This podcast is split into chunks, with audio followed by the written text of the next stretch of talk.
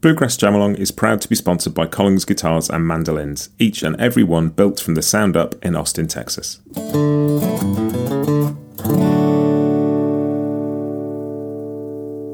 This episode is also brought to you by Peghead Nation, the home of roots music instruction. If you want to improve your playing, join me and thousands of other pickers getting better every day at pegheadnation.com.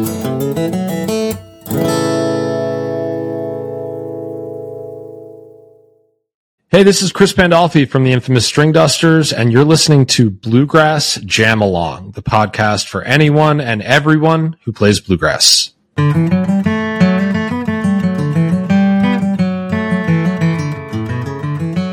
My guest on Bluegrass Jam Along this week is Chris Pandolfi, who you all know and love through the infamous Stringdusters. But the reason I asked Chris on to the podcast today is because he is actually the host of my favourite podcast, which is called Inside the Musician's Brain. Chris, it's great to have you here.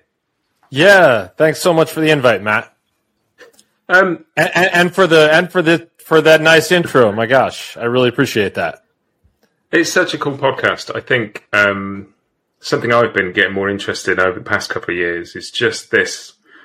There's a lot of people out there thinking really deeply about music at the moment, about what it means to be a musician and how to sort of bring yourself as a human being to that. And so many of the things people talk about kind of overlap with just being a human being in the first place. And um, yeah. I, I, listened to the most, I think it's the last episode of your most recent season with Bryan Sutton. And you chatted at the beginning about what some of this stuff means to you and how you'd like to dig into some of it maybe in a future episode. And I was just really curious to hear a bit more. And I think it all sort of stems out. There's a phrase that I think you might have used like right back at the beginning in the, the sort of trailer for the first season of the podcast. And the phrase that you used was creative minds are introspective minds. And that feels like a real sort of jumping off point for all of this.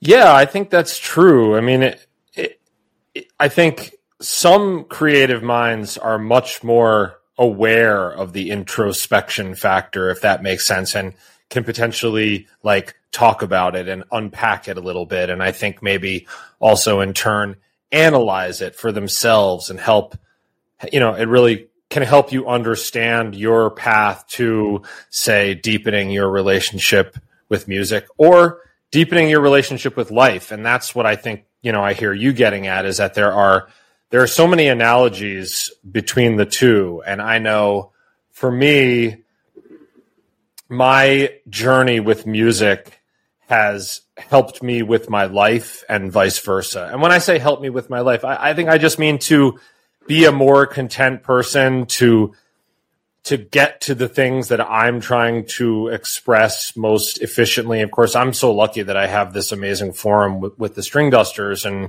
you know, it's, it's really a, a once in a lifetime kind of opportunity. And, and, I'm so grateful to have teamed up with those guys. And that gives me so much to work for and work toward.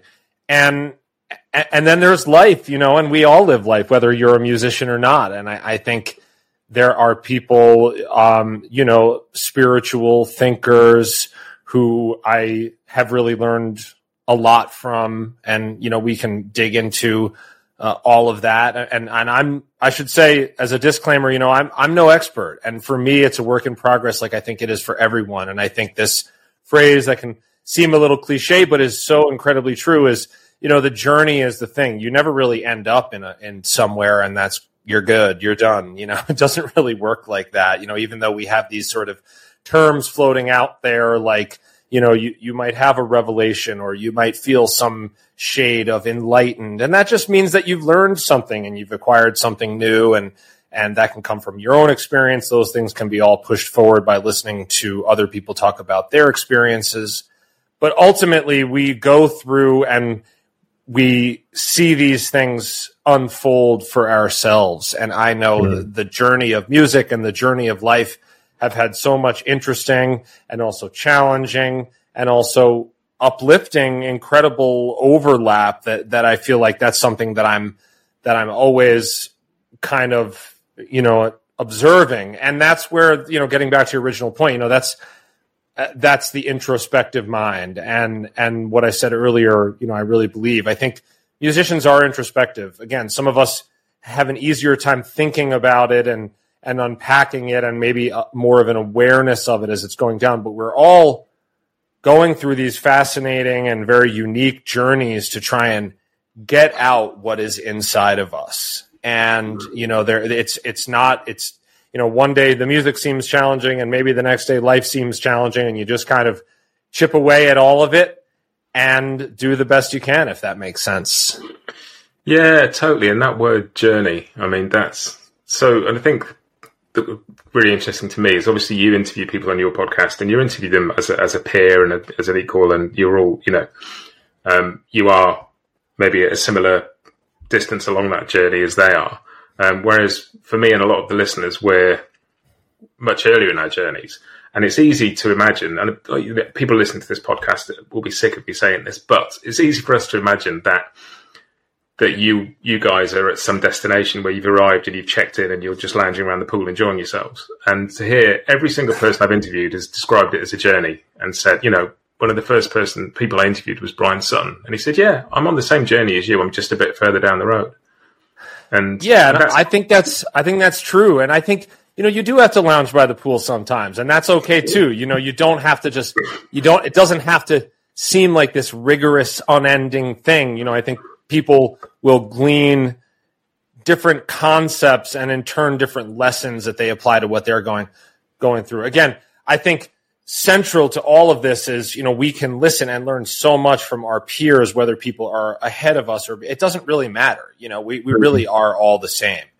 And and we can learn a lot from them but ultimately we we have to apply these lessons these concepts to how life feels for us because we all are having such a different experience. But wow, I mean, there is so much knowledge. I mean, Bryan is such a great example, and I loved interviewing him, and I've loved hanging out with him, and you know, we've we've gotten to play some music, and you hear a, a guy like that play, and you're just blown away. I mean, the the technical facility, the the way he puts all the ideas together, and if you know, I, he does a great job of explaining. I think how he has arrived at that musical place, but he also is an incredibly deep thinker. And when you hear him talk about his journey, he's, for example, is someone who is very articulate about what he's experiencing. And lucky us, because he's able to mm. sort of extrapolate a lot of these concepts.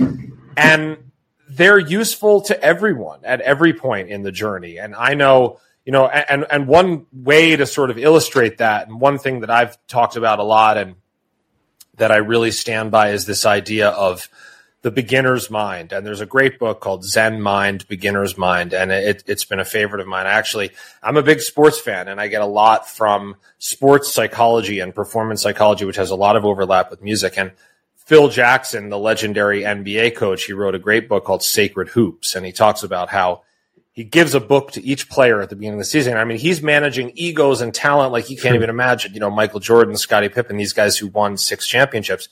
And one of the books that he gives to his players is this book Zen Mind Beginner's Mind, and I was reading Sacred Sacred Hoops, and I thought, oh my god, I need to check that out, and I did, and it's transcriptions of talks that relate to this concept of if we can envision ourselves as beginners, if we can embody that feeling, it really opens up a lot of doors. It allows us to be at a steeper place on the learning curve.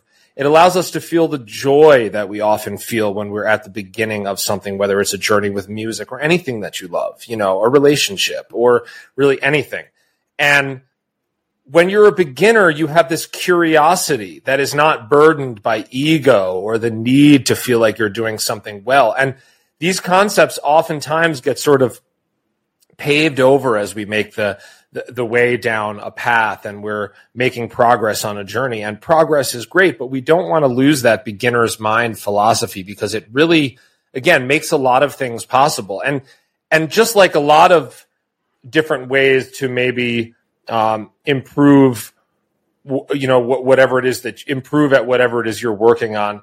You know, this is this is just one of those things that we need to be mindful of. And sometimes like I keep a note card in my banjo case that has sort of the the three or four things I want to be thinking about at that time. And beginner's mind will be on that list every now and then. And and if I need a sort of refresher on this one of many concepts or tools that helps us to kind of just be present and and be as deeply invested and committed to whatever it is that we're trying to do. And I love that one, the beginner's mind. And I think, you know, the reason I bring it up is because, like you mentioned, Bryan Sutton, who, I mean, you know, there's no one who's better at guitar than Bryan Sutton. I mean, there's other players who are in that same level, but he's just taken it so far and he makes such beautiful music. But he manages to embody the beginner's mind. And that's how he's learned you know, and applied so many of these concepts and gotten so far down the road because, you know, he doesn't envision himself this sort of expert who's socked in and you're good at this and you're not good at this. It's just like,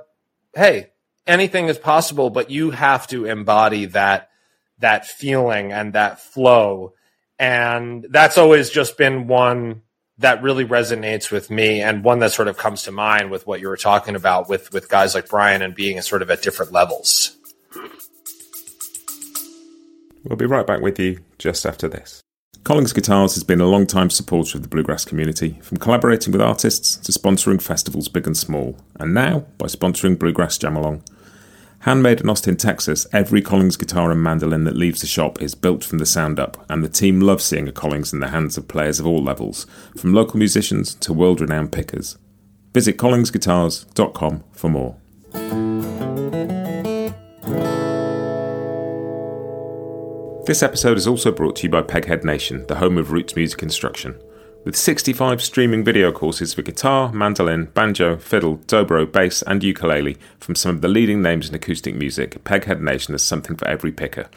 You'll learn the tunes and techniques you need to join in at jams and play the music you love, plus advanced techniques like improvisation, theory, and ear training.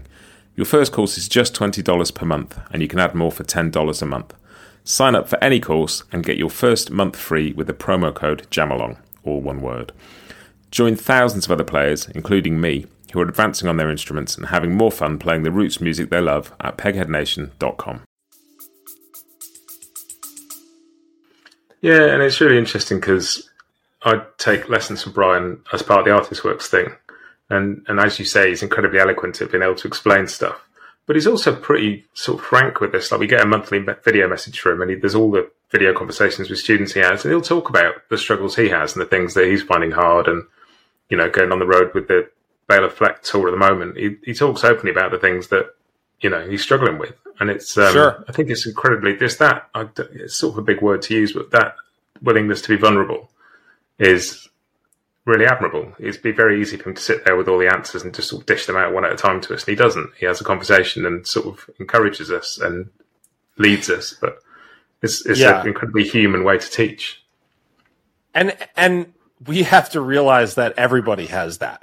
And for you, these things might feel easy in life. And you might look at a guy like Bryan Sutton and you say, Oh, music's so easy for him. You know, it's not really the case. But but life is not divided into these different experiences. You know, I think it's one experience. And I think that again, there's just all this overlap. And if we look at if we look at a simple simple premise like being present, you know, and that that can really be a, a valuable tool when we're making music, it can be a valuable tool when we're sitting around in the morning and starting our day. And and and if your mind is too caught up on revi- you know, reviewing the past or thinking forward to the future and not just, you know, right there with with what's going on in the moment. Well, you know, I think you really can strip yourself of how how deep and content that experience can can be. It can be very, very simple like that, you know, and and the reality is that we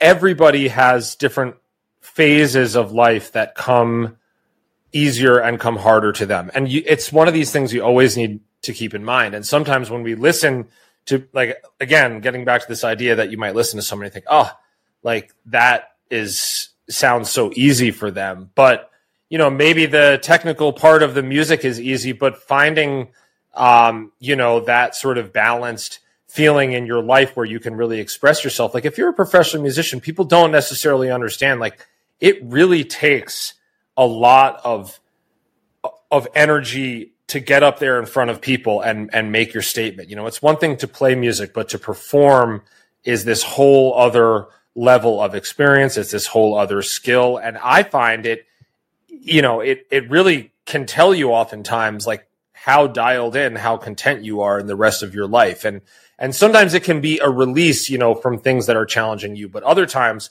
it can be a reflection of things that are challenging you. And you really, you know, I know I've I've had periods like that where, you know, if, if things aren't as settled in my regular life. And and that's really that's how it is for everyone. And and even even the, the, you know the people who you most aspire to play like they go through challenges with music they go through challenges with their life they experience the overlap between those two things and it's always just a work in progress. And and you have to remember progress is never linear. You know mm-hmm. you you and that's a really that's been a really hard one for me.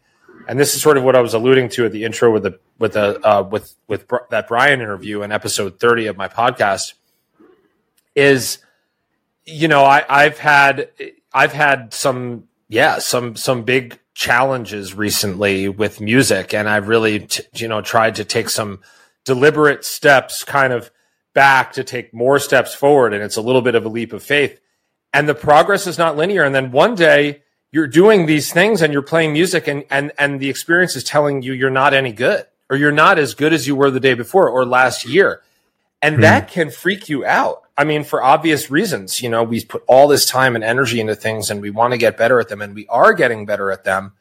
But the perspective of how growth is not necessarily linear can get lost on us. And that's just your ego wanting to, you know, wanting to feel like it's in control. It has you ahead of where you were yesterday.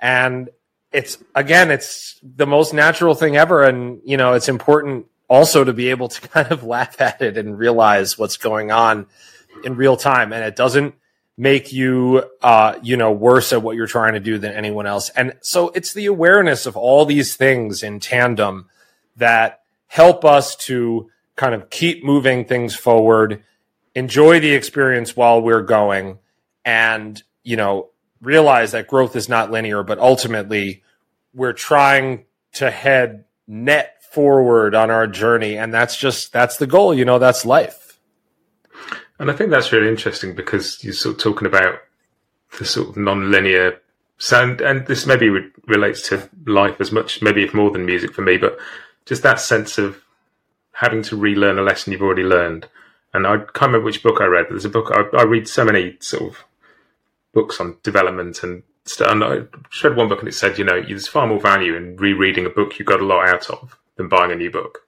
Like if something really sure. was a light bulb moment for you, read it again. And it's just, you know, it's the same, isn't it? We we do forget the things we've learned on a regular basis. And isn't and it, it incredible?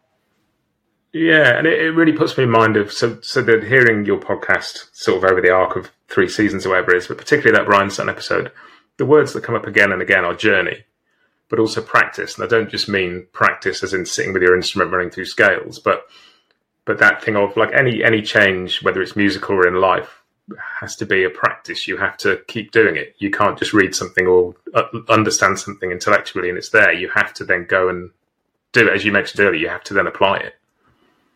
Absolutely. And what you just said, oh my God, it's so true. It's like, how many times am I, you know, sort of in the midst of something and thinking to myself, really, I have to learn this lesson again that I've been through a hundred times. But but this is where the personal experiential part of things comes in. And this is, this is where that thing of like when you learn something yourself, you figure out what it means to you. You didn't just read this line in a book and then you assimilated this information.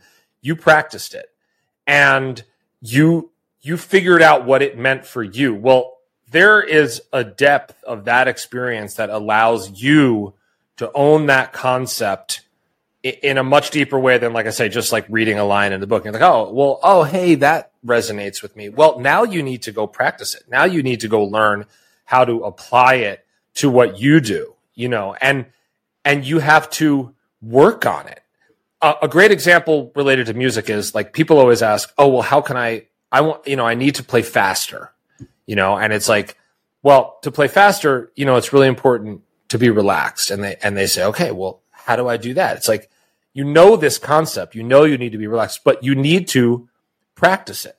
And, and you need to devote really mindful time to, and this is something I've talked a lot about with Ron Block, who is a mentor to me, who was one of the, guys who I had an early sort of aha moment, like you're talking about with Sutton, where you know Ron was talking about working about these on these incredibly rudimentary things, and I'm thinking to myself, oh my goodness, if if Ron Block needs to work on this, I'm certainly not above this, and I I would feel that at times, but working on really simple things and fe- feeling like, man, do do the guys I look up to really have to do this? Well, guess what they do, and they have, and they will more if they want to continue that journey, and and you know whether you like it or not, sort of one of the most annoying things in with music and talent is the most talented players, men, women, are also the ones who work the hardest, you know, and that's probably because they work the smartest and they're getting a lot out of this work and the journey is unfolding. And it's like, man, I just get chills even like talking about it. Like that's,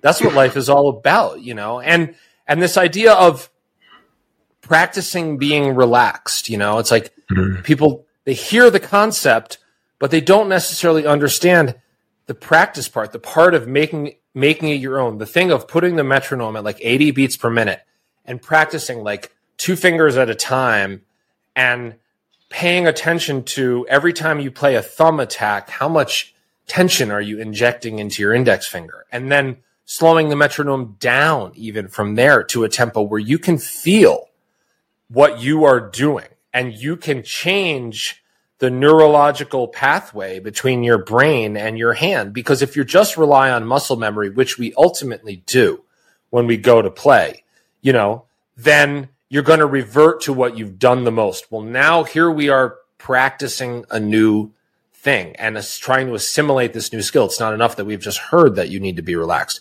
We are going to that super slow tempo and retraining what our brain conceives is possible with our hand and what relaxation can be in there. Will we revert back in a live playing situation? Absolutely. Will we feel like we failed? Absolutely. Go through it over and over. And here's that thing of learning that lesson over and over. But this is where you are making it your own and you are building something that no one can take away from you. And it's just that I'm such a huge believer in, you know, adversity is what teaches you the lessons and adversity is what puts you through the ringer.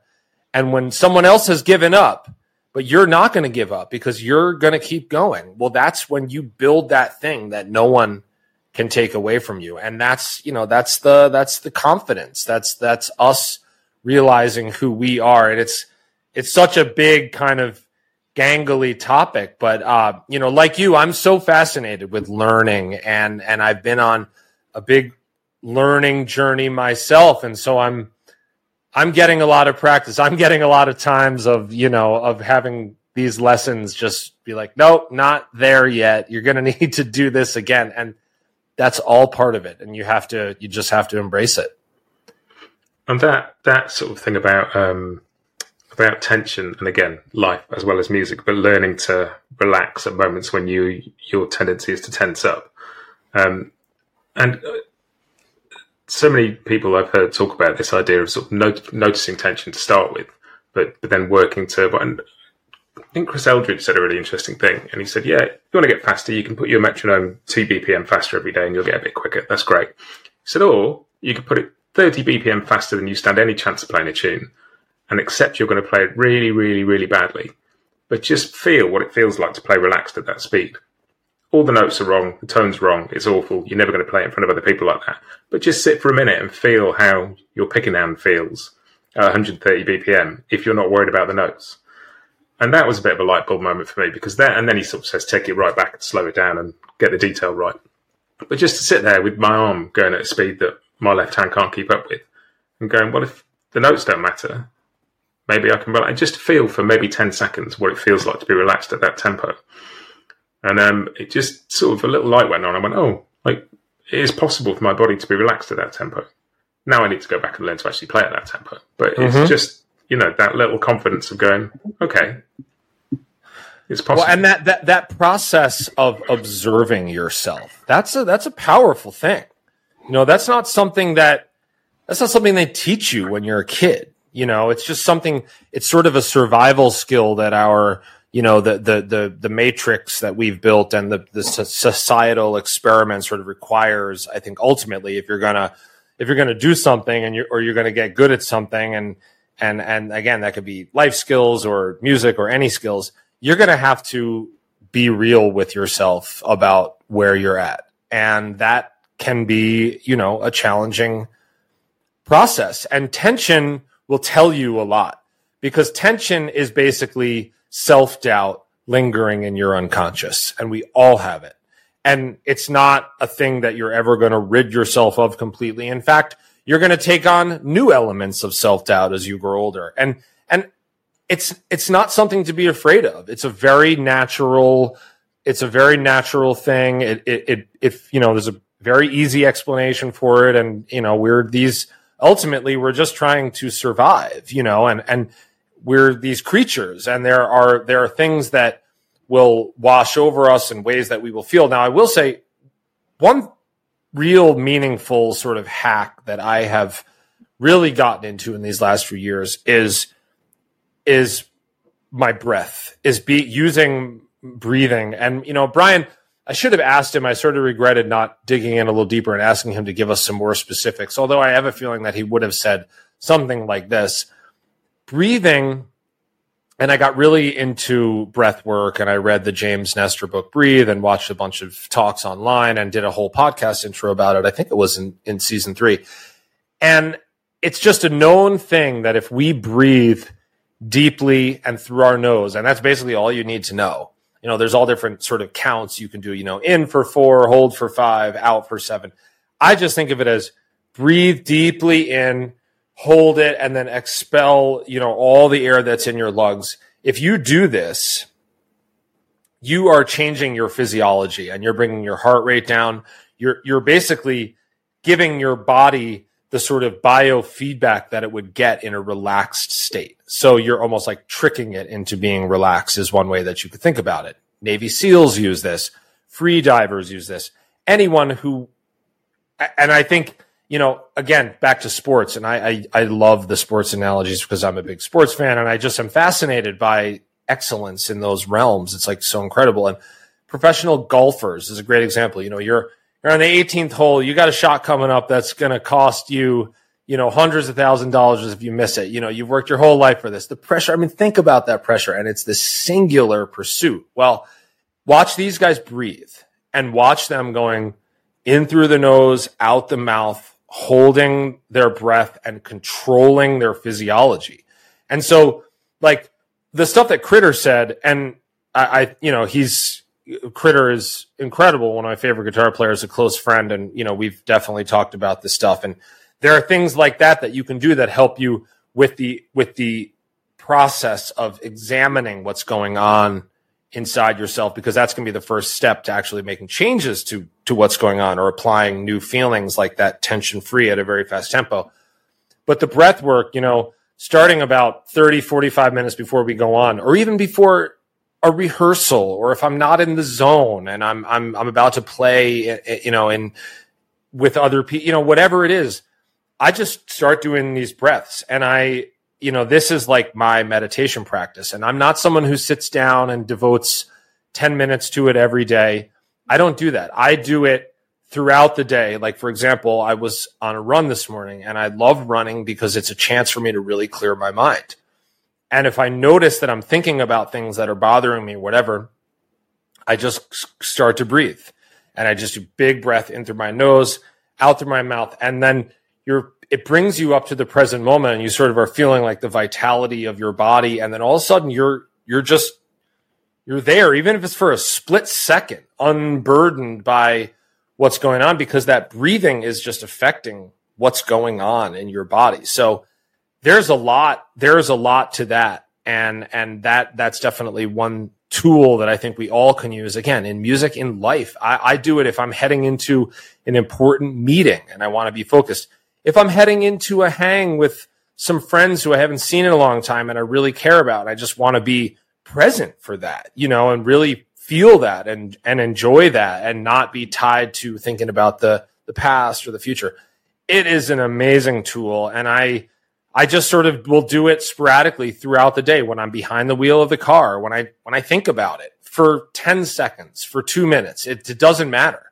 You know, and and if we for me, I love creating sort of in in a like that habitual way instead of being like, okay, every day at you know one o'clock I do this X Y Z. I like to try and sprinkle these things throughout the day so I can just use them whenever. Use them for a, split second or for a few minutes. It doesn't matter. I just have access to what that can do for me. It's not a foolproof thing, but it's just, you know, it's connecting me to uh, a, a place that that I know. The more practice I get with it, the more experience I get with it, and I and I I just I know what it's doing to me. I know sort of what to expect, and it's been a huge help that way.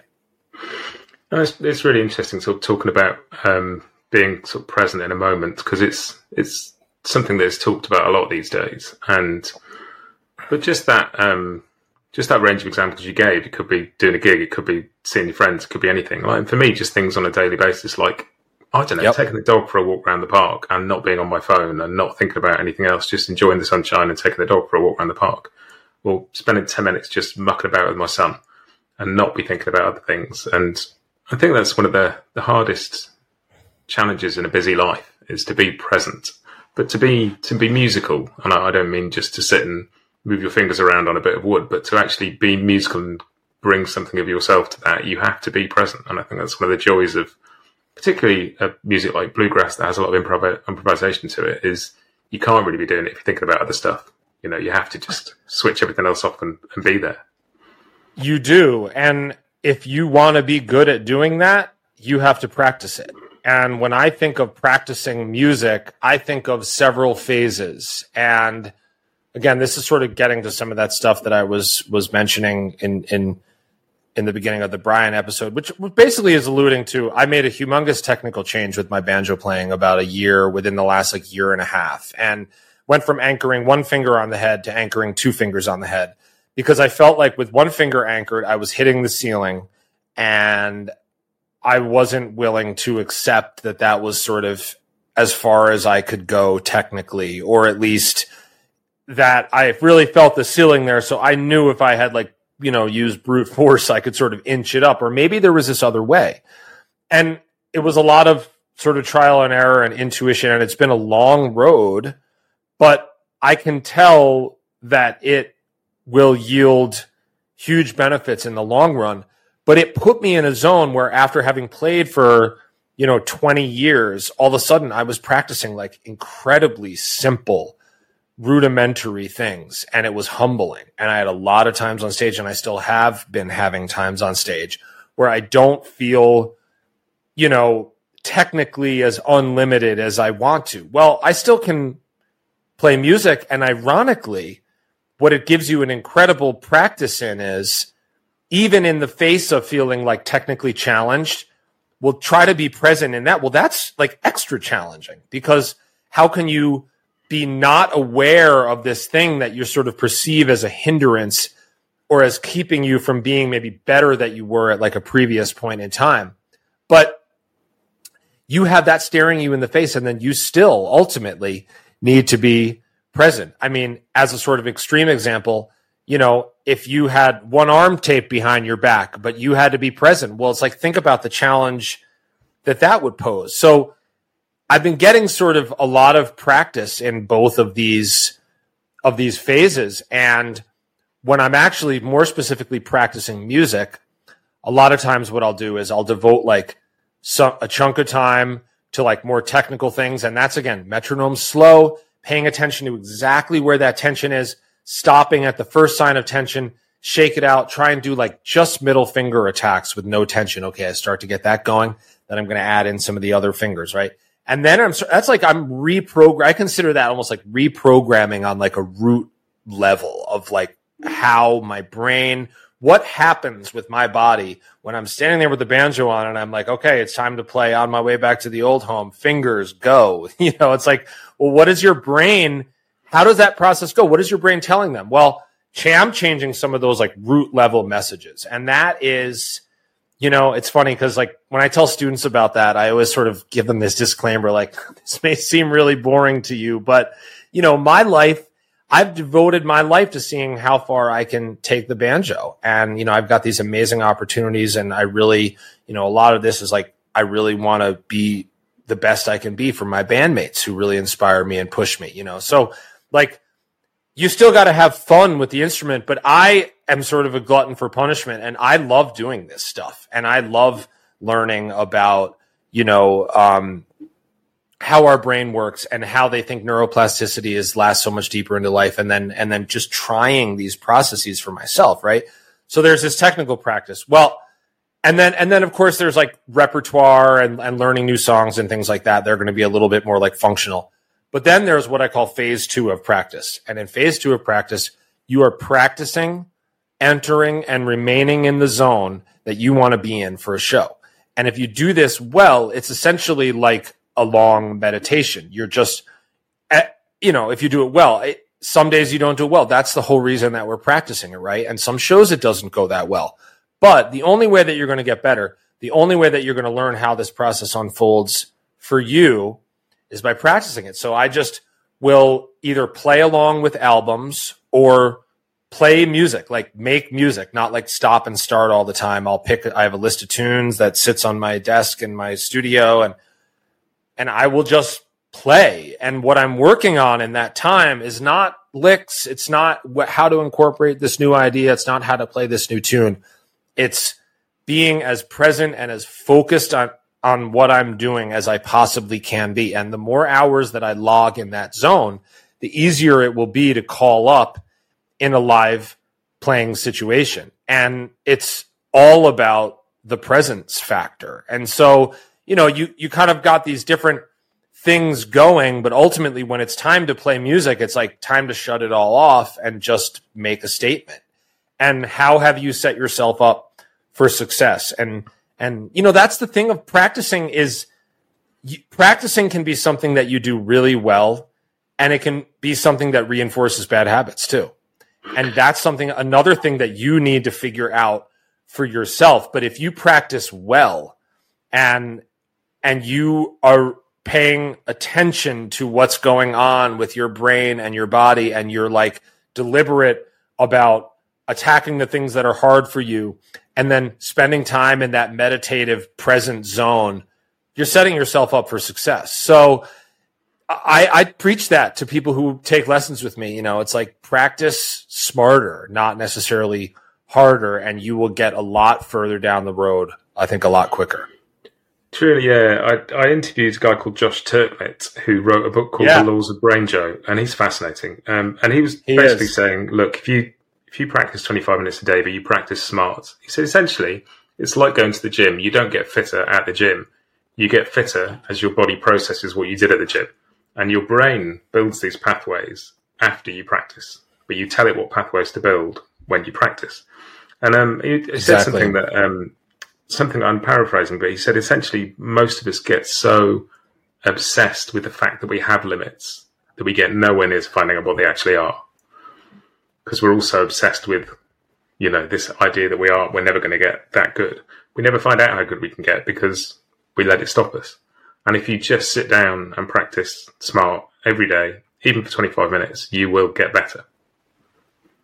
You definitely will. And I love, I just read that book actually after Bryan mentioned it on my podcast because he had Josh Turknett come speak at his Blue Ridge Guitar Academy, and I'm I'm so excited to connect with him at some point because I'm such a nerd and I am really fascinated by these things. And you know, he his whole theory of like talent is sort of the talent myth, you know, that we can all work really hard on something.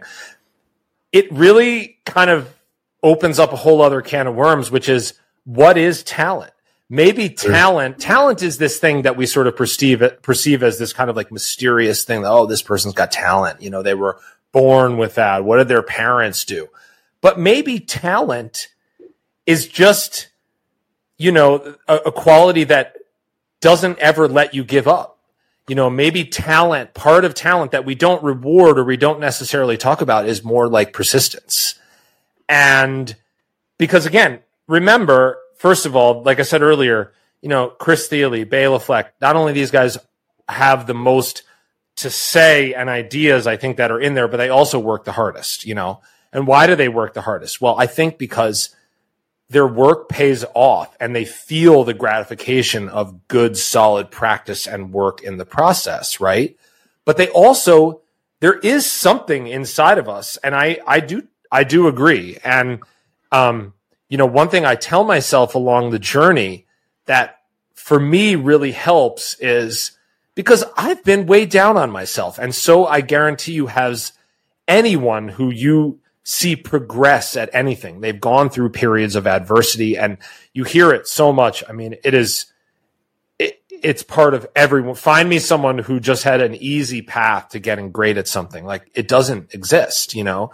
Um, but one thing that I sort of tell myself along the way that can be, call it comforting or whatever, is like, I'm not going to give up. I, I, I, no matter what happens, you know, and, and I practiced banjo for like two and a half, three hours solid this morning. And I'm working on some recording stuff and I'm, and I'm getting this new technique and it's unbelievably intoxicating. Like I feel like I'm every day is a new, like, see where the ceiling is, you know? And if I'm really warmed up and I've played a lot, wow, I can see like even though the muscle memory is not there and it takes me still little, like longer to get warmed up for a show, longer to get in the zone, and there still are rolls that feel tight, and I've got to do some more of that kind of like root reprogramming around. But I know it works, and I know that I I know that there's nothing limiting me, holding me back. You know, like there's no reason that someone else's hands can move faster than mine, and through all of this really really hard work, I've sort of busting that myth like the imposter syndrome where I'm not as good as someone else or going to see a show. And and I'm just not going to give up. And I can tell myself that along the way. And that really helps me on a day that's hard and where I'm feeling like that progress is not linear. It's like it's okay. Like I know and I'll keep a you know I keep a journal too. And I'm more sporadic about it now but essentially it's just to help me remember when things went well because when things didn't go well, oftentimes those are the memories that really store. And those are the things that we call up first. And if you're not mindful about it, you know, you got to kind of be, be careful of what your memory is telling you, you know, and that ties into another really important part of this, which is you, you have to cultivate the joy in music. Me, practicing music cannot be this like eternally stressful experience. And I know because I have been really guilty of this. And I know that through phases of my professional career, I've just become much too aware of what do people think about how I sound and and and you know what? I did that. And you know what? So does everyone at some point. It's the awareness and how you react to it that will ultimately shape how these feelings, you know, inform your journey and where you end up. You're not locked into anything. We are incredibly malleable in our impressions of ourselves and our impressions of how good we can be at something and what failure feels like if we allow ourselves to be and making sure that these journeys are not just these like rigorous, you know, stress filled, oh, I've got shows next week. Like I really try to make sure that part of my practice each day, even though I'm going through a big sort of like call it a, like a technical rebuild, I still make sure that I am practicing joyfully and playing music and playing along with a, a, playlist on Spotify of music that I love and maybe learning a new tune and and and just like everything else that's part of what you've got to cultivate. It's not just going to come automatically but it, you know I mean if we just stress ourselves out about all this crap like we're not doing ourselves any good with that. So you know there's there's one of those lessons I feel like I had to learn 10 zillion times before I actually got into a productive zone didn't necessarily feel like I was having success every day, but I trusted myself and I knew where I was heading. And I had fun with it along the way. So it's not just this rigorous, you know, like a practice. And for a while, I hated the word practice. Now I've sort of like, I've come around to it because I felt like I wanted to say, not like I practiced today. I wanted to say I played today because what's mm. the hmm. difference? Well, I've really come in these last few years to understand there is a difference. And that's okay. You know, it's just a word, whatever. It's semantic, means something different to everyone else. But to me, practicing is that conscious working on how our brain connects with our hand and how the experience feels. And then playing is more of the cultivating the end game zone that we want to be in when we play. And that's just sort of how I've kind of come to look at those two things, if that makes sense. Yeah, it totally does. One of the things that stuck with me most when I interviewed Bryan Sutton, and he was one of the very first interviews I did. But at the end of the episode, he said, um, "One of my goals for myself when I step on stage is to try and notice joy." And Amen. and it's I love that. I, I just read a book called Four Thousand Weeks, which has nothing to do with music, but it's it's about life, and it makes an incredibly strong point that we tend to defer our happiness to unspecified times in the future that we don't know if they're ever going to arrive or not. And then I guess the musical equivalent of that is going, I will be happy when I can play Cherokee Shuffle at 130 BPM, or I will be happy when I win the IBMA award, or I will be happy when whatever. And to the point you were just making then, you have to find those bits of joy every day because you can't guarantee they're coming at some point down the road. You have to find them now because they may come down the road, but if you can build them into your daily experience, you're there. And and it's it's nothing more than mindfulness and practice. It's nothing more than awareness and repetitions. You know that's another way to think of practice. It's it's just like the like you said like the going to the gym analogy. You know it's just like repetitions. You go to you go to the gym and you do the same stuff every day but it's a different thing than it was the day before because you're in a different starting place and your understanding of the journey is different. It's just like repetitions repetitions. Well we forget to apply that principle to things that I think joy is a great example. Things that maybe we take for granted because they are so accessible to us again when we are at that beginning stage of things.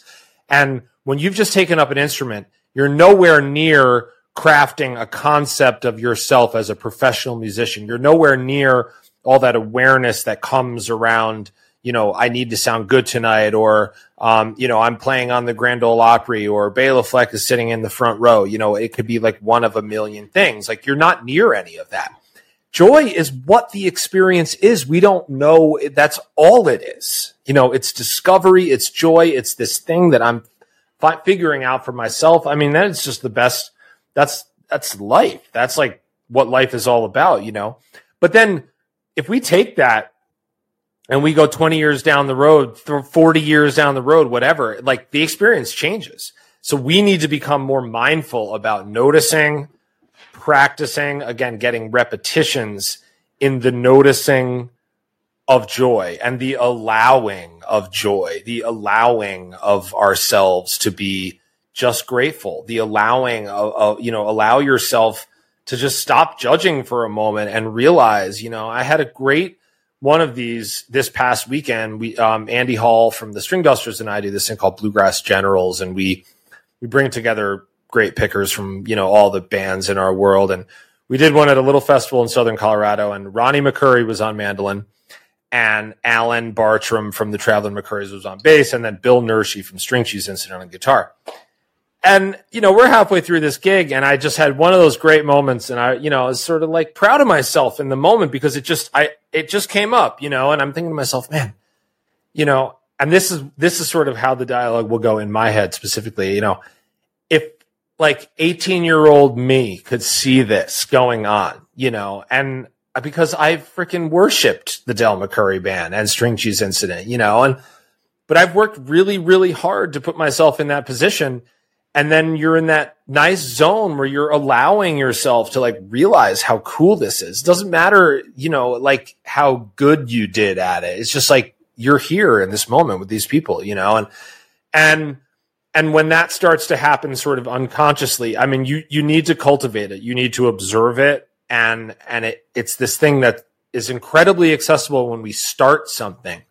But as we get much deeper into the journey, it can be a little bit more elusive unless you are mindful and then it can be like even more abundant because you've devoted your life to this thing. How beautiful is that? You know you've devoted your life to really seeing how how deep you can you know how deep your relationship with an instrument can go and then transmitting all this joy to the people in the audience. Like that's a very special thing you know? And if you can be aware of that and see that all the work that you've done no, it hasn't landed you in this place where joy is less abundant because you know you you have to grapple with all the sort of responsibilities and the ego factor and uh, no you you've you've set yourself up for this beautiful opportunity that people would kill for you know and and it's our job as i think conscientious humans to try and if you don't cultivate that joy, well, guess what? You're, it's not going to help you do your job any better. And, or what are you transmitting to those people? Because let me tell you, they can't tell whether your roll is like perfectly in time. They can't tell whether you nailed that lick that you practiced so hard last week. But can they tell whether you're present with them in that moment? Can they tell whether you're grateful, whether you're joyous? That's the stuff that they can tune into. So again, just one more piece of the puzzle that we really need to cultivate, be mindful of, and practice as we go along and just get repetitions in the art of noticing joy. And then just like everything else it will it will become muscle memory. It will become more kind of automatic. It's really interesting just sort of like thinking about that as you said it and realizing that actually this podcast that is what that is for me. Like once a week once every couple of weeks i get to turn my phone off sit in a room and talk to somebody interesting about something i'm interested in. And like so many people say yes to an interview, and I get to sit and have a conversation like this for an hour, which is such a joy and such a lucky position to be in. And oh, it's the best.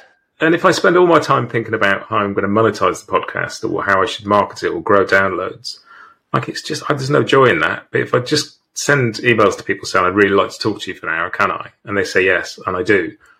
The, all the rest of it sort of comes out of that anyway. If I find a conversation interesting and engage with somebody and ask the questions, I, then people listening are going to find it interesting. And I can, you know, I'm lucky enough that I have a day job that funds this, so I don't have to worry too much about making money, and I could just do it. And it's, you know, all the good stuff just comes. Absolutely, my favorite part of being a podcast host, and I have just loved inside the musician's brain. It's been such an awesome journey, and I mean, don't tell my guests don't tell anyone, but I just look at it like, are you kidding? I get to just sit here and ask, you know, Bryan Sutton, Bela Fleck, you know, Madison Cunningham. I just get to ask these people eh, like in a very focused, pointed way, you know, what, what are their, what are the challenges for them? What are the, I mean, that's like the most valuable, incredible information you could ever happen upon as a human, as an artist, as anything. And there's so many lessons that you can extrapolate out.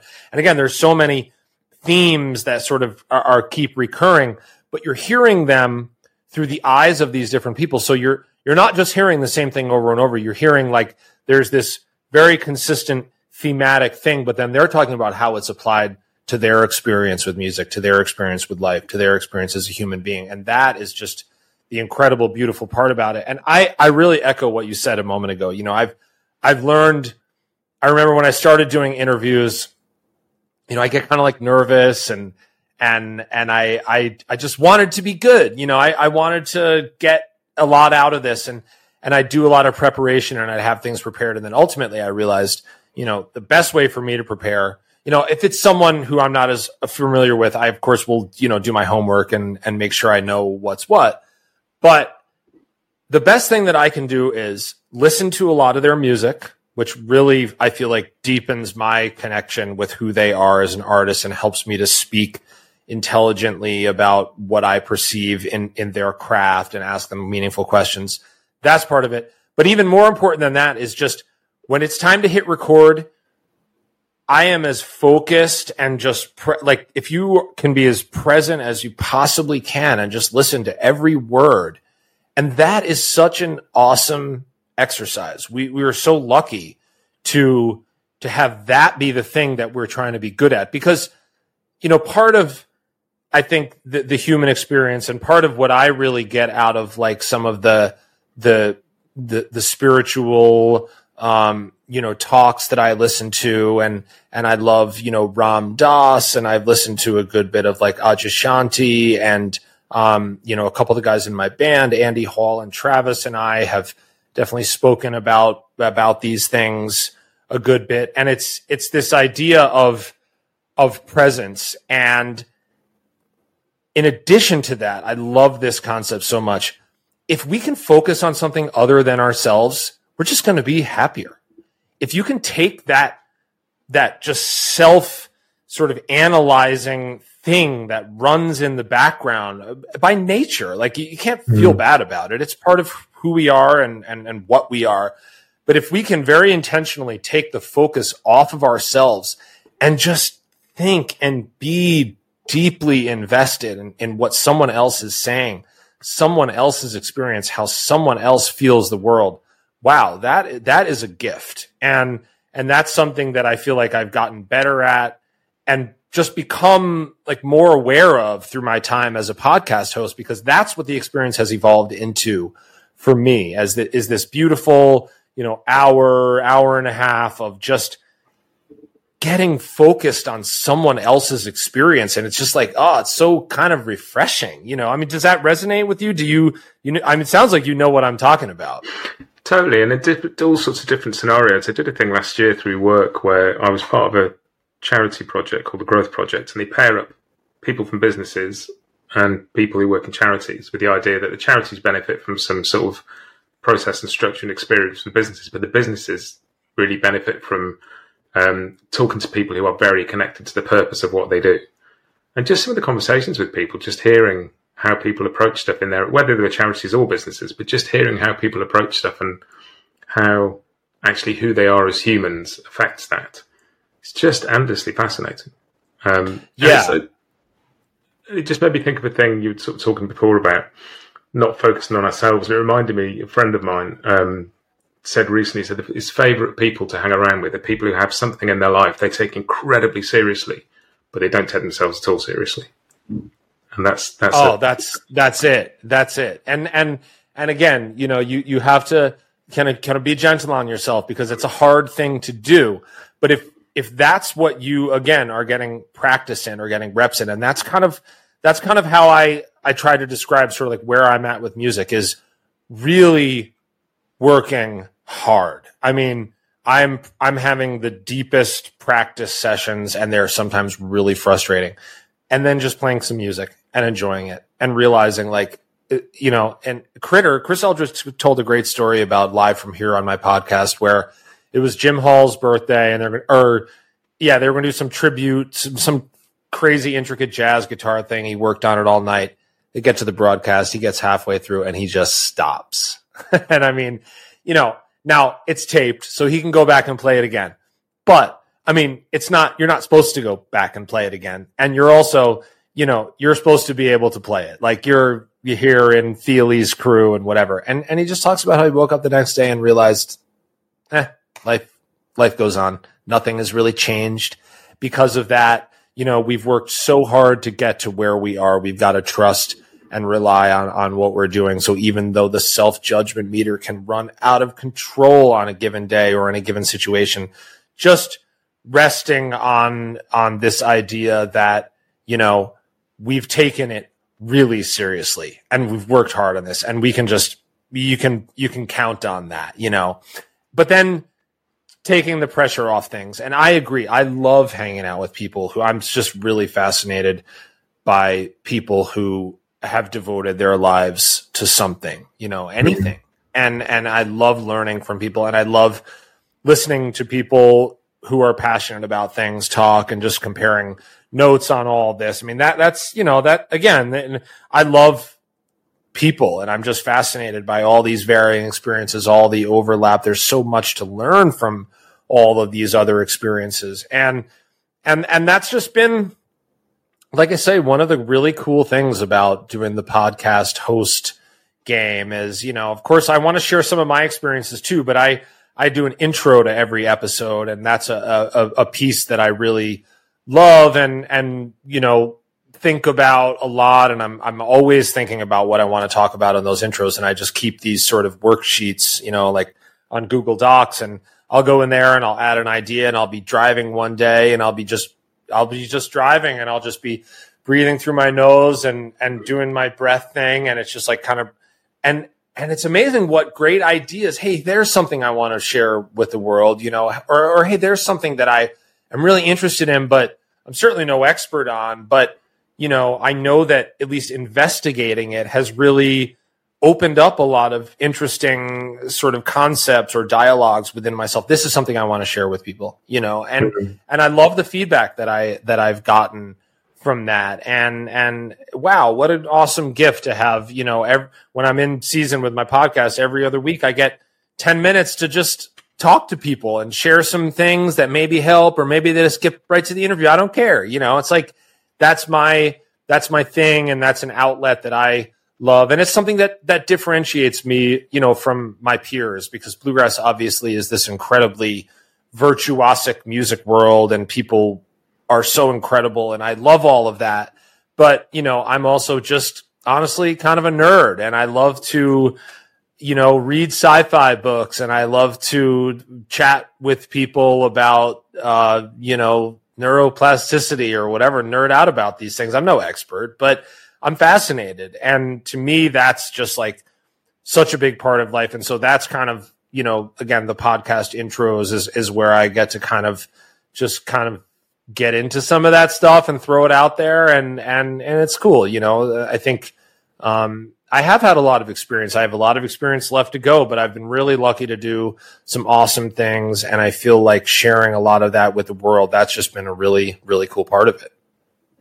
It's interesting sort of hearing you talk about sort of taking notes for future episodes. I mean, if I interview somebody and they talk about you, I or listen to some listen to your podcast, you know, Chris Eldridge might mention Julian Lage or Jerry Douglas or somebody, I may never interview either of those people, but I've got sheets of notes that, of things that have occurred to me about their music at some point. And if I ever do get the chance, I've got a bunch of things I want to ask them. And it's just that thing of constantly having that dialogue in your head and thinking about things and making connections. And it's like, it's a bit like a little world you, you can carry around in your head at all times and just sort of dip into and think about. And I find it fascinating. It's endlessly interesting. But it reminded yeah. me you talk. No, go, go ahead. Oh, uh, I mean, I that that's I couldn't stop that even if I wanted to. You know, even if I had a podcast or not, that dialogue would be going, and you know, I my brain would just like it needs it. It's funny because I I think of you know sort of like like I say like a lot of with what I've been experienced you know what I have experienced and have been experiencing with music in, in recent years is like sometimes I ask myself like whoa is this just like a really big like self-imposed challenge because you felt like you were like bored and didn't have enough challenging like are you go are you crazy you know and of course it's not. And and i i i'm actually very deliberate about why i've you know done some of these things. And i think i will always take that approach to life. And and i don't mind a challenge you know and and I've and I and I think again the challenge and the getting knocked down, like if you really go into the face of that, well then you're getting this like dual lesson in how you react to adversity, you know. But being observant, because that's really what what you're talking about, is is this ability to tune into other people's experiences, to to to external input, because we all have a whole world contained in our head. You know, like uh, I have an experience sometimes uh, and and it's sort of a recurring thing where I'll like pull up to a stoplight and I'll look over in the car next to me and it's just some stranger, you know, person I've never seen before, and I just have this moment of like, you know, and, and maybe I've been driving thinking about something that I'm you know working on or a dynamic in my life or just like any of the normal stuff that we think about, and it's like this rich it's it's so deep, you know, it's it's my life and it's like it's just I'm living it in that moment and it's it's just it's life at that moment. And I pull up next to someone and I look over and there's this other person and they've got this whole universe unfolding in their head. And then you realize there's 10 cars behind you and each of those cars has, and it's like, oh my goodness, wow. Like that is a lot, a lot of energy. And, and on the flip side of that, you know, we're all just these little points of consciousness, you know, sort of wandering around, like doing our best, you know, I, what who's going to remember you or me you know well some people but ultimately like it it doesn't really matter what what we do in the end. Like we can you can do anything with your life and we all have different goals but we have so much going on within. Like so much if we let it go the monologue will could just take up 100% of your bandwidth.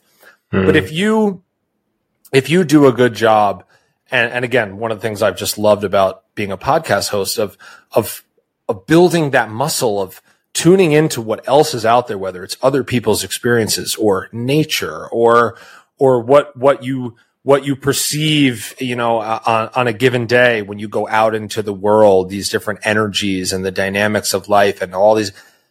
Wow, there is so much there. Not only the input that you can take on, but just the simple exercise of getting out of your immediate head and voice. And, and that's kind of what, you know, what you're talking about. And I think so, you know, that observation is like such an important step. And we're lucky to be able to do that because, you know, some people are born into such adverse circumstances in their life that survival takes up a huge piece of the pie. And mm. I try to always be as grateful as I can that I'm in a position, though my life has challenges like everyone's does.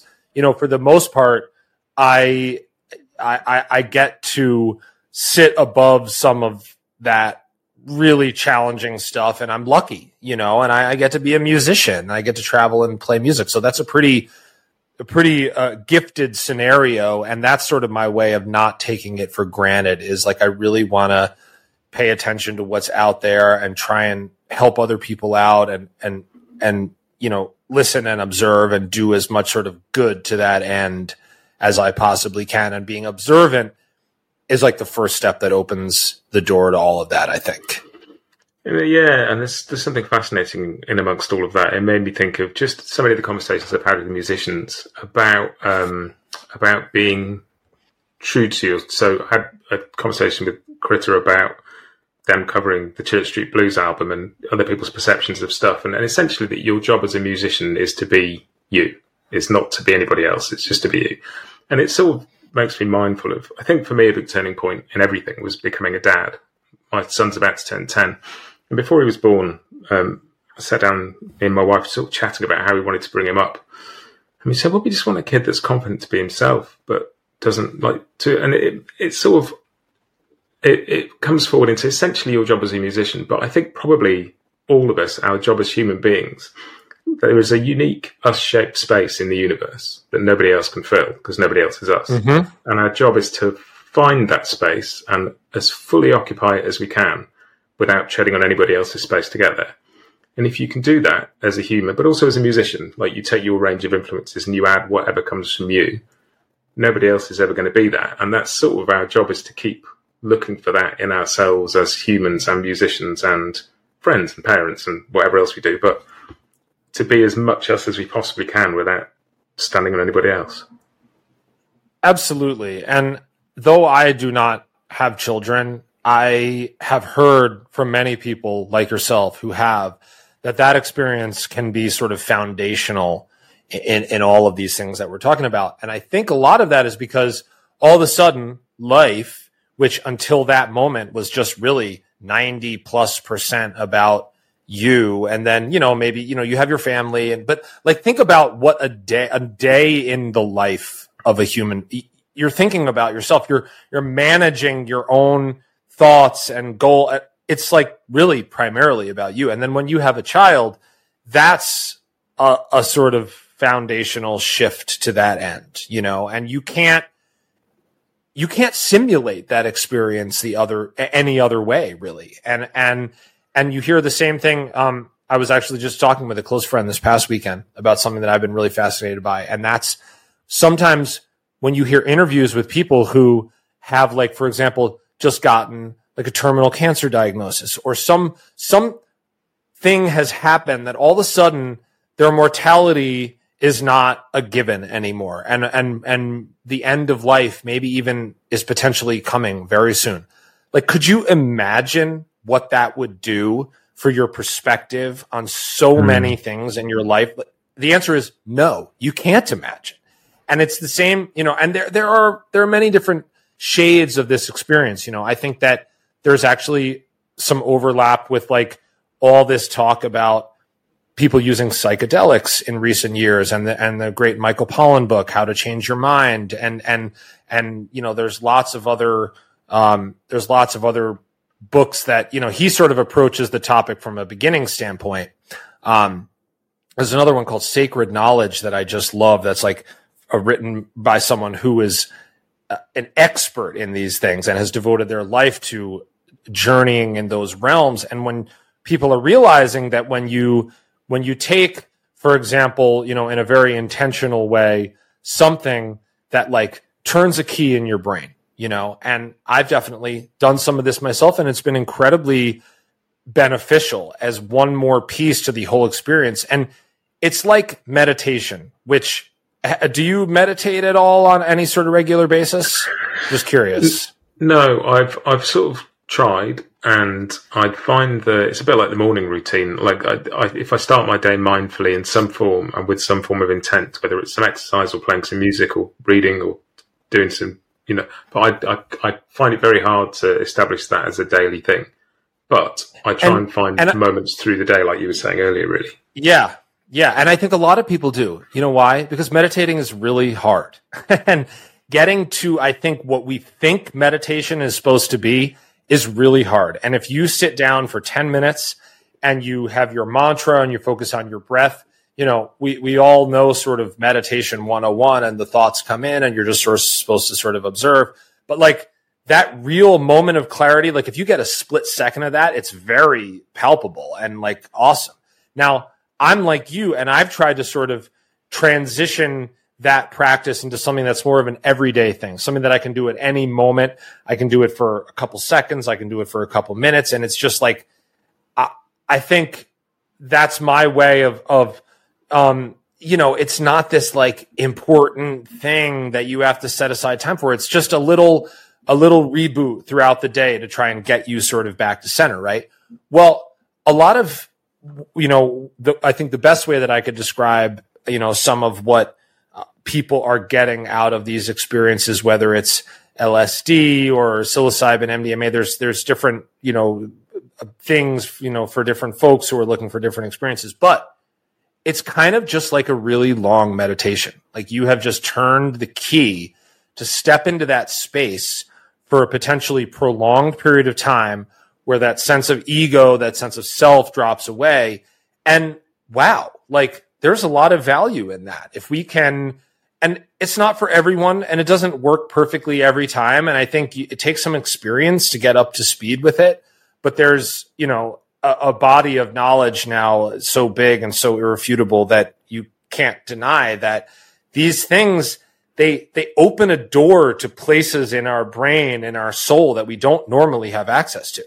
But we are these incredible you know we we are each capable of basically like boundless consciousness presence the feeling of connection to everything else and everyone else that's in our world at any moment any second of the day we can this is there it doesn't go away and then it's back at the time when you want to meditate. No, it's always there. It's just a question of how strongly have we built the pathway to get in there and experience it.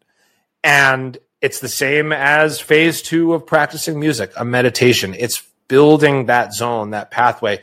It's trying to push that door a little bit more open every time and repetitions, practice, you know, and, and there's just a lot of great knowledge and understanding in all of those things, meditation too. And I mean, for someone that could be like their daily run. Like I was saying, when I go mm. running or when I'm on a long drive, those are prime times for me to just sort of like center myself and kind of see what's there. See, see if I can look a little further into that space, if I can find that content zone and then, and then see what comes up or just experience it just be there and then watch how that experience informs the rest of your life. Because you know what? You need to go to the store. You need to answer your emails. You need to like the point of a spiritual practice is not to like all of a sudden go sit in the woods and not do anything. Like life is still life. And and it's it, I love some of those more functional approaches to it where it's like I'm going to see how much I can be in that zone, how much I can really let that, you know, that's where I'm like really feel like me and centered and less of the ego and the judgment. And then see how that experience can bleed out into and help me with kind of the rest of my life. You know what I mean? Because it's not all going to suddenly be this like sheen of enlightenment and everything. You know, I love listening to like when you hear like Eckhart Tolle talk about he'll, he'll be at a talk and someone will ask him like, "Oh, like what did you do this morning?" You know, and he'll be like, "Went got a cup of coffee, sat there like nothing. Like if you can find the the immense beauty in those moments, the the absolute boundless connection that we can feel to everything else, if you can just get like the most fleeting glimpse of that, to me, those are some of the most rich, you know, experiences that we can have in life. And they they only come through awareness and practice. They used the word talking about all that. Use the word connection, and I think that's the that's one of the hardest things is in a busy life in the modern world, and also you know there's whole conversations we had about how we've been conditioned over the past half a century, but we, we have this weird sense that the individual is a thing to be prized, and that we're all we're all self-made, unique, independent individual, and actually connection with other people is one of the for me it's become one of the most important things. And when I get stressed and when I find life tricky, the thing I shut off shut off is connection with other people sometimes. And I'm learning to not do that and lean into it at those times. It's a bit like going back to talking about tension earlier and, you know, learning to let go of it. And it's that thing of it is all connected. I had a conversation with my nine year old son the other day and said, you know, part of your left knee maybe was once Beethoven, or maybe it was once a dinosaur, like all the bits of the world that exist they're all floating around, and a bit of you one day will be a bit of a bridge or a bit of a teacup, or like it's all just like we're all connected to all of it. One day you might be a lamppost, and it's it, it is. I think incredibly... that's I think that's very true. Yeah, I think that's very true, and I think I think really, you know, this is where the term empathy comes in, and we hear this term thrown around a lot, and we hear it we hear it thrown around as like, for example, like a goal, like you, you know, if you can get to where you're feeling, you know, more empathy. Well, and, and of course the inverse is true. And, you know, I've definitely, oh man, I've experienced some people in my life who, um, you know, and, and it, everyone's different and we all walk our own path. But a lot of times, realistically, people who you experience who are like harder to deal with and not as content and, and are not as balanced in their life and are are probably not charging as hard at, at, some external goal that maybe like makes other people happy, whatever.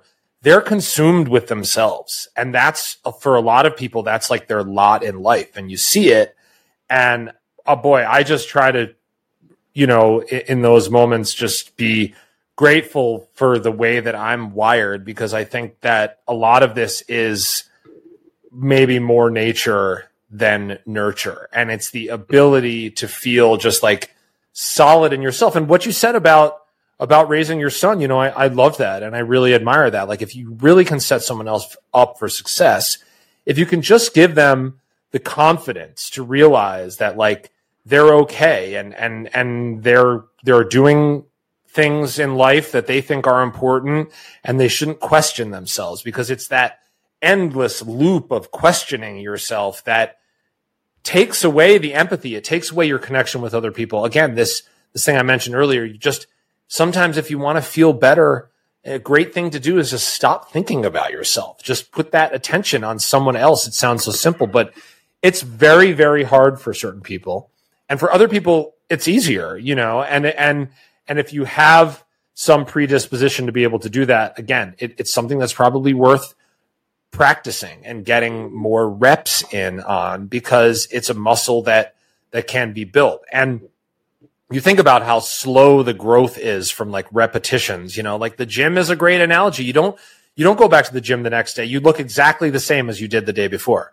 And you go back the next day and you look exactly as the same as you did before. But you look at a 3 month before and after and there's a major change. And that is like the best lesson in perspective that we could possibly get. You may not feel like these things are making a big difference all in one shot or in one day or in one practice session, but it's being mindful, it's being aware of things and and and the empathy is just, you know, I mean it's there's proven time and time again that the more connected we can feel to everything else, the happier we are, you know, and and you know, we could really the world is a crazy place right now. And, you know, I know that's certainly one thing I end up feeling a lot about, you know, over here in the States is like, man, if people could really just get a, a lesson in empathy and really start caring about what others think, well, you know what? We'd have to make a small sacrifice for ourselves.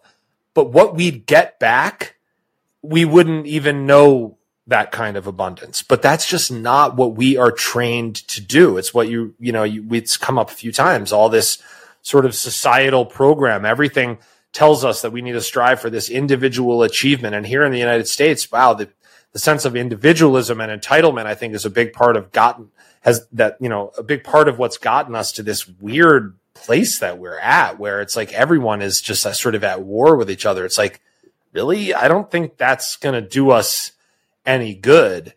But conditioning is a very powerful thing. And all of what we're talking about today is trying to be intentional about our own course of conditioning, of learning, of understanding ourselves, of growing in a lot of t- in a lot of instances out of the things that we've been taught and conditioned since we were youngsters. Now that doesn't mean that everything that you learn is is like something that you you have to undo. In fact, I think if you were lucky to be raised by caring conscientious parents, well that that again is the thing that kind of sets you up for success. But a lot of what society shows us and dictates, we really got to be careful about that and be as conscientious, as conscious as we can be of how we're taking things on and how we're treating other people. And it, it's a perspective thing. It might not be right on the surface obvious in all these situations, but the more focused that we can, you know, the more of a focused environment that we create, hey, this is what I want to be, you know, once we sort of become conscientious adults, well, then away you go with your practice and you sort of see where it takes you. And I think that's sort of circling back to where we started, really. But just I think that's one of the reasons that I love your podcast is that it it it gets into some of that stuff, and it it's not afraid to stretch the lines between what makes you a good banjo player and what makes you a good human being. It's about it's like all of it really is just about in, intent, deciding where you want to go, and then practicing. And you know whether yeah. you want to be wherever you want to be, decide where you want to go, and then get there a little bit every day. Absolutely. And and also just giving fans a glimpse at the reality that hey, you know what, your favorite artists, they do the same crap that you do. They face the same challenges that you do. And I know as a fan, that's really deepened my relationship with the artists that I love is learning more about them and hearing them speak passionately about the things that are challenging for them. So, you know, my goal is to pull back the curtain a little bit and let you know and not only of course we learn all this amazing stuff from from from people who've had all these rich life experiences and how to overcome adversity and all these amazing things but in addition to that giving fans the opportunity to see and hear from their favorite artists about what they've been through I just think that's such an awesome. I mean, I, have listened, you know, I've gone back after podcast interviews that I've done and I've heard their music in a whole different way. Seriously. Mm-hmm. Like I've just I listen to it and it just it moves me more. I care about it more. I listen more deeply. And then surprise, surprise, there I am entering that zone where I'm like really paying attention to something that's not myself. And we've all been there listening to music and the judgment meter is running and I'm like listening to a banjo player and I'm just like, oh, they're better. They're better than me. You know, life is over. And it happens. Like it really, we think yeah. stuff like that. It's crazy. But if you can just listen and say, oh, that is beautiful. And what are they trying to say there? And listen to that expression. And on just for a split second, I'm just in someone else's world. Like that is the coolest thing ever. That, that, that is when the music has come to life. That's when you're experiencing some real deep empathy and all of that just kind of spits you out the other side. And for me, in a place where I'm better suited, more balanced, and just in a better place to kind of take on everything that life throws at me. And I love uh, the the story you told before about about Chris Eldridge sort of stopping a song halfway through, and because sometimes it's not it's not the big deep conversations that that show you this stuff. It's the little bits and pieces of life that are just, and you know, you sort of said being part of Chris Thile's gang, you have to be at time. And I saw Punch Brothers years ago, um, and they started a song, quite a intense song, and stopped about Thilly stopped them about a minute in, and the whole room went quiet. What's he doing? What's he doing? He went, "Sorry, got my tongue stuck in my braces and I was about to start singing. And like just that tiny, and this is you know like we have this this thing about Chris Thile being sort of the loftiest of the loftiest, and he's like he's just a guy who was worked incredibly hard but can still get his tongue stuck in his braces, and he laughed about it. Like he wasn't embarrassed. He was like, "Got my tongue stuck. Let's start that one again." And Yeah. sometimes it's the tiny stuff. I remember, I'll never forget as long as I live. I was on stage, it was like before the Stringdusters. I was at the Grey Fox Bluegrass Festival and I was playing with a band called the New England Bluegrass Band. And I was on stage and we played a show. And after the show, I was walking around and I bumped into one of my heroes, Danny Barnes. And I'd never met Danny Barnes before. And I'd never met any, I mean, I was not a part of the scene, anything like I am now. And I was just, you know, lived in New England and was playing with this local band. And I ran into Danny Barnes and he stopped me and he said, Hey, you know, you guys sounded great. And he said, You know what I loved? He said, I saw you make a mistake and stop playing and, and I saw you laugh about it. And he said, That is real music to me. And, you know, I don't know if I n- understood or internalized what he meant like for years after that.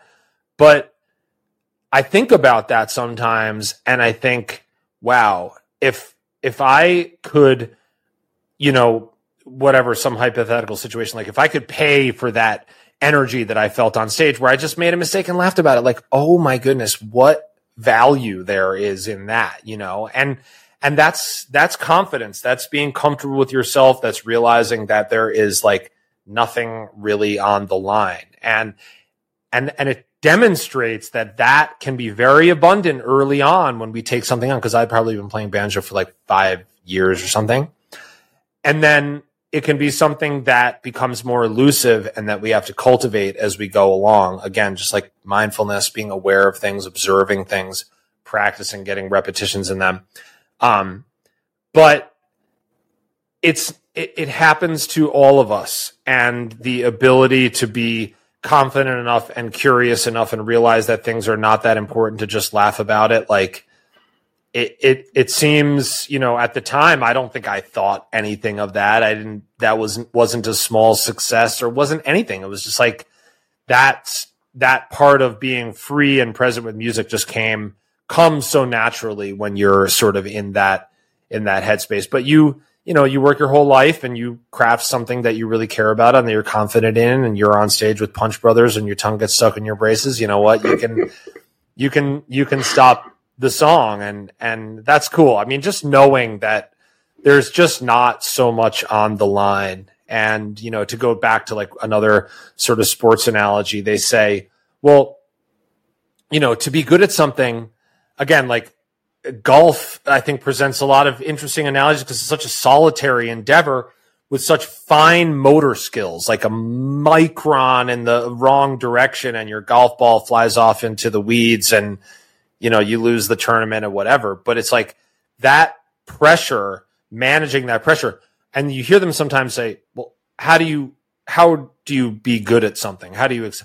you have to not care about it you know, well, how do you not care about something that you've put all this time and energy into? It's like, that's one of the elusive ones. That's one of the ones where if you can log time in that zone where the ego dissolves and realize this is all just, everyone's just out there trying to do their best in life.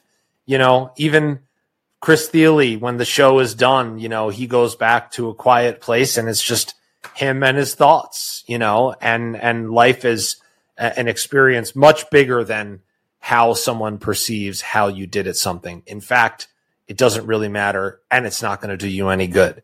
So, you know, it's like this lifelong journey of sort of taking the pressure off of that and how do you arrive at that place? And it's, it's easy one day, it's impossible the next, but it's fascinating all the way along. And that's, mm-hmm. you know, that's one of my favorite things about being a professional musician is just the ability to really spend my life working on this incredible puzzle of music and, and, technique and influences and the mental game and performing. And it's like, it's, it's a real pain in the ass someday, but I wouldn't trade it for anything. And I think that's a, that's a beautiful place to sort of leave it. That's, um, and that sums up so many of the things we've talked about over the past, what must be almost an hour and a half now. Um, and I've had so many more questions about your bluegrass manifesto, and we may have to do another one at some point to get to that. But man, I'm been... I'm game anytime, man. I've really really enjoyed this. It's been a real treat. Thanks for doing it. Yeah, absolutely, man. Thank you.